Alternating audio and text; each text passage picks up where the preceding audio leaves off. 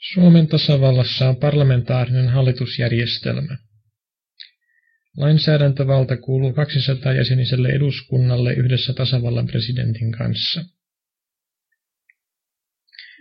Eduskuntaan valitaan kansanedustajat neljäksi vuodeksi kerrallaan välittömillä vaaleilla.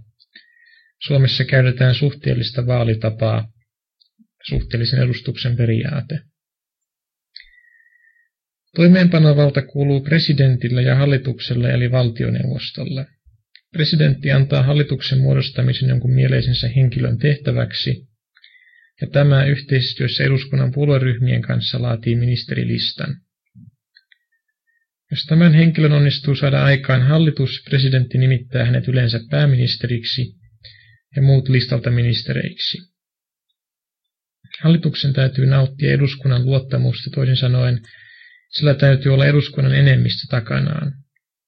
Eduskunta voi tehdä mistä asiassa tahansa niin sanotun luottamuskysymyksen.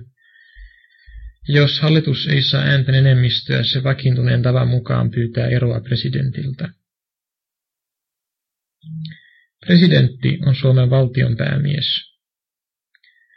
Presidentti valitaan kuudeksi vuodeksi kerrallaan välillisillä vaaleilla. Presidentti on puolustusvoimien ylipäällikkö ja sen lisäksi hänellä on suuri joukko muita valtaoikeuksia. Presidentti osallistuu lainsäädäntöön antamalla hallituksen lakiesitykset eduskunnalle, vahvistamalla eduskunnan hyväksymät lait ja antamalla asetuksia.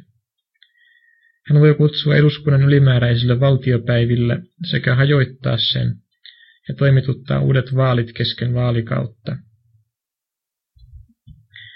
Presidentti johtaa maan ulkopolitiikkaa. Hän myös nimittää korkeimmat virkamiehet, myöntää yksityistapauksissa erivapauksia ja armahduksia sekä valvoo valtion hallintoa.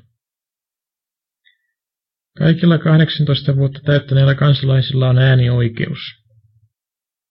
Suomi antoi yleisön äänioikeuden naisille ensimmäisenä maana maailmassa vuonna 1906, jolloin tuli voimaan laki yleisestä ja yhtäläisestä äänioikeudesta.